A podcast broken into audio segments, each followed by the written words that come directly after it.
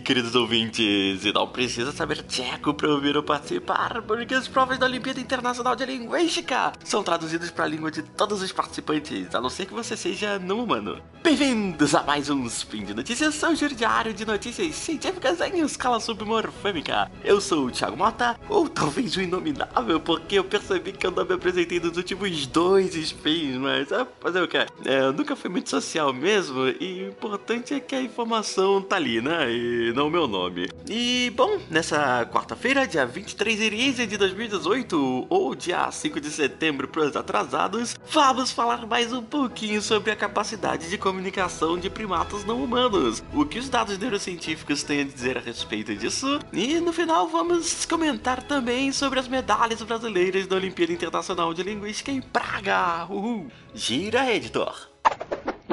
Speed Notícias.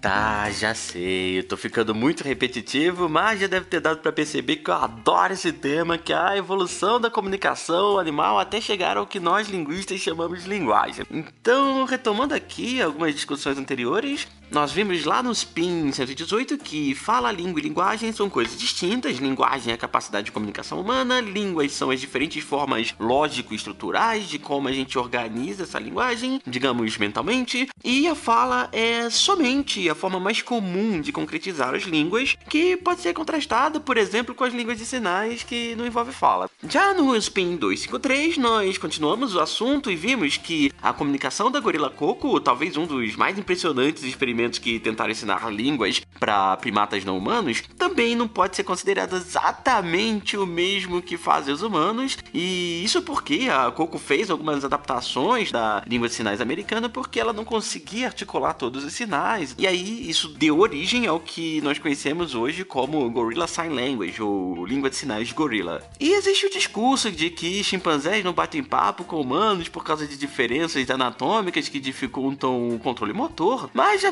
também lá no Spin 118 que isso já foi mais que desmentido, em especial no artigo do Gazanfari e do Fitch, que a gente discute na primeira notícia do Spin 118, que demonstra que chimpanzés têm controle motor o suficiente para produzir fala e que poderiam se comunicar em boa parte das línguas humanas que nós temos, mas ainda assim eles são mais antissociais do que eu, que não falo nem meu nome na apresentação do Spin, e os pesquisadores então não conseguem ir lá e fazer entrevistas antropológicas com eles, e a única forma de estudar é observar o seu comportamento, gravar as vocalizações. Isso se daria por conta de diferenças cognitivas e não físicas. Uh, não que as nossas capacidades, as humanas no caso, sejam necessariamente melhores, mas seriam diferentes. E essas vocalizações dos primatas não humanos são a forma de eles se comunicarem naturalmente no meio deles, e ao menos daqueles que conhecemos alguma coisa mais concreta da forma de comunicação, eles usam formas estruturais bem diferentes das que são usadas nas línguas humanas. Isso faz sentido, uh, porque, bom, o genus Homo, é, que tem o Homo sapiens, o habilis, o erectus, o neanderthalensis e tal, e o Pan, que tem hoje os chimpanzés e os bonobos, eles sofreram especiação, quer dizer, passaram a ter um percurso evolutivo diferente há alguns milhões de anos atrás. E então é bem compreensível que, por mais que ambas as espécies tenham tido um ancestral comum e sejam geneticamente muito semelhantes, as formas de comunicação também acabassem se distanciando. E com isso surgem algumas questões questões. A primeira, que considerando que a linguagem, no sentido da linguística, só existe hoje no gênero Homo, como no Homo sapiens, quando que essa comunicação teria surgido dentro do gênero? Bom, em resumo, a linguagem surgiu nos Homo erectus, como defendem alguns linguistas como Daniel Everett, ou somente nos Homo sapiens, como defendem outros linguistas como Noam Chomsky? Ou será que de repente os Neandertais os Denisovans que partilharam uma parte da história com a gente, né, com os Homo sapiens, será que eles teriam tido linguagem também? Também. Bom, infelizmente a linguagem não deixa fósseis e embora a gente tenha diversos argumentos para todas essas propostas, elas são essencialmente especulação. Então não tem como você cravar nenhum nem outro. Uma forma de tentar jogar luz nisso tudo, então, seria buscar por algum vestígio dessa história toda nas primatas não humanos. Lembrando que na linhagem humana só sobramos nós, Homo sapiens, dizimamos todos os outros, provavelmente. Então não temos como fazer uma análise comparativa dentro da nossa nossa própria linhagem. Já nas linhagens não humanas, ainda temos alguns membros permitindo essa comparação. Então, com isso, no mínimo, a gente ainda pode tentar ter uma noção mais consistente do ponto de partida dessa história toda que combinou no que hoje chamamos de linguagem. Então, chegamos à nossa primeira notícia do dia, que é correlação entre o volume do cérebro e o número de vocalizações primatas. Nesse caminho que está o artigo Neural Correlates of Vocal Repertoire in Primates, ou Correlações Neurais do Repertório Vocal de Primatas, publicado na Frontiers Neuroscience e de autoria de Jacob Dunn e Jerence Mars. Explicando a ideia, né? Em 1993 foi feito um estudo com 41 espécies de pássaros em que foi descoberto que existe uma correlação entre o volume da área cerebral ligada ao controle dos cantos e o número de diferentes combinações sonoras que eles conseguem realizar. É, eu vou deixar uh, aqui no post o link do artigo. E um outro estudo que serviu de base foi o do Dinner em 2007, que indica que existe uma correlação entre a habilidade cognitiva de primatas e o tamanho relativo do cérebro. Que são essas coisas que vêm sendo bem debatidas, né? Mas vai que, né? Também foi publicado há alguns meses um outro estudo dos Mars que indica que as espécies que são capazes de aprendizado vocal possuem as laterais do cerebelo, que é essa parte mais posterior do cérebro, elas são significativamente maiores, indicando que a evolução do cerebelo pode ter alguma relação com processos cognitivos, como a comunicação e a linguagem. E normalmente a gente liga essa capacidade a áreas mais corticais, e especial o córtex pré-frontal, e algumas áreas temporais e parietais do lado esquerdo.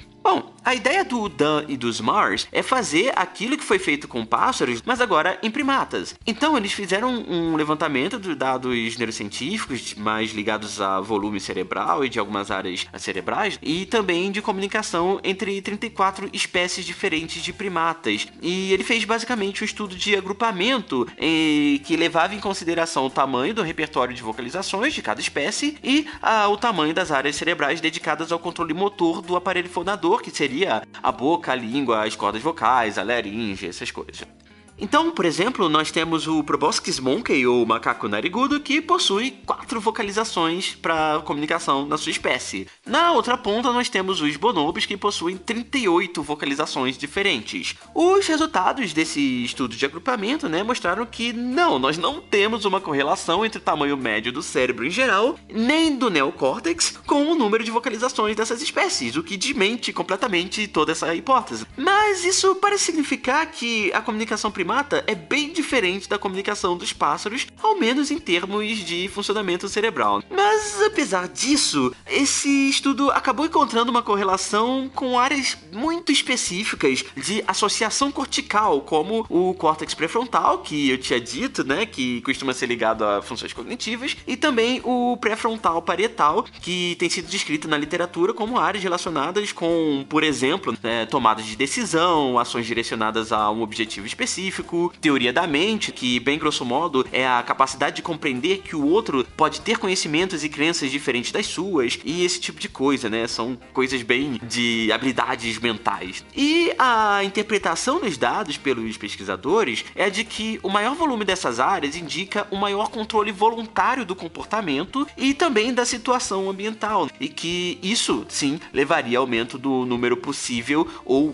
pelo menos utilizado de diferentes sinais para comunicação dessas espécies. Enfim, a ideia parece bem interessante, mas acho que a gente precisa ter um pouco mais de cuidado na interpretação desses dados também. Primeiramente, porque uh, nós não temos um conhecimento muito claro de como, de fato, funciona a comunicação desses primatas. Nós não sabemos como eles mesmos classificam esse repertório vocal. De repente, eles têm alguma variação sonora que pra gente é a mesma coisa e a gente simplesmente não percebeu.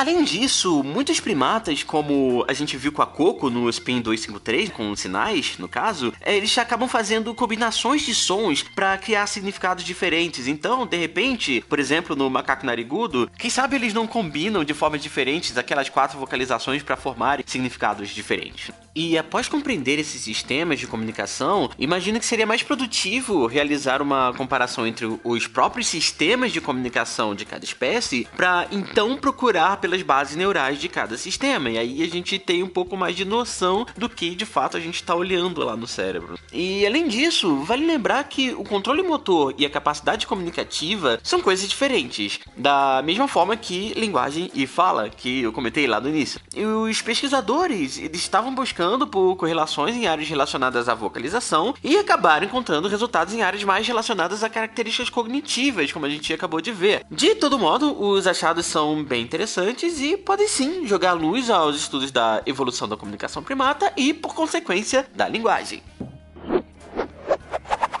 E a segunda notícia do dia é Brasil ganha prata e duplo bronze na Olimpíada Internacional de Linguística.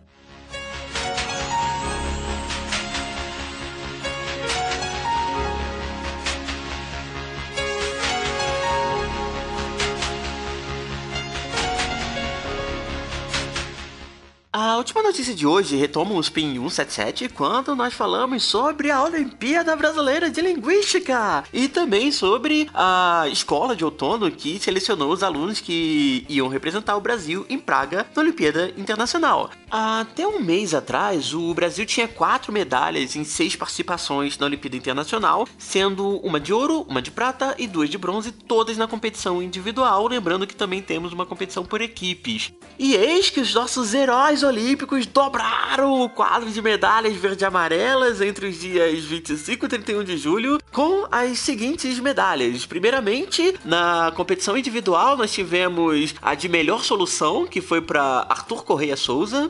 E conseguimos também a nossa segunda medalha de prata com o João Henrique Fontes e o nosso terceiro bronze com o Gustavo Palotti Martins, que tinha conseguido uma menção honrosa no ano passado. Já na competição por equipes, tivemos a nossa primeira medalha, que foi uma medalha de bronze com a equipe Pões, composta por Ana Luísa Nunes, Catarina Freitas, Gustavo Palotti Martins e João Henrique Fontes. Além das medalhas, Pedro Marinho Rocha também ganhou uma menção honrosa pelo desempenho na competição individual. Então eu queria parabenizar não apenas aos medalhistas, mas aos oito brasileiros que participaram da Olimpíada Internacional, que demonstraram todo o seu amor pelas línguas e pela linguística ao longo de uma temporada inteirinha, ou duas no caso do Gustavo Palotti. E queria desejar também que tragam mais e mais medalhas aqui pra gente nas próximas edições. E vocês são demais!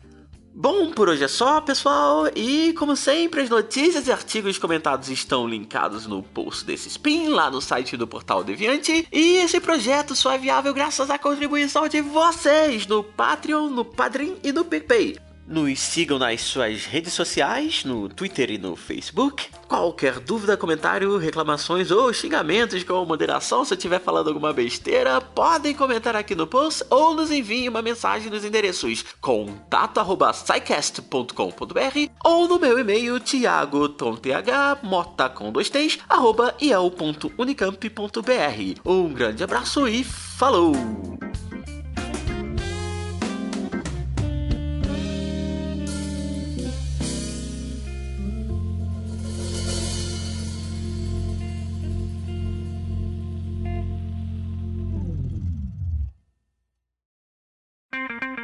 Edição por Felipe Reis.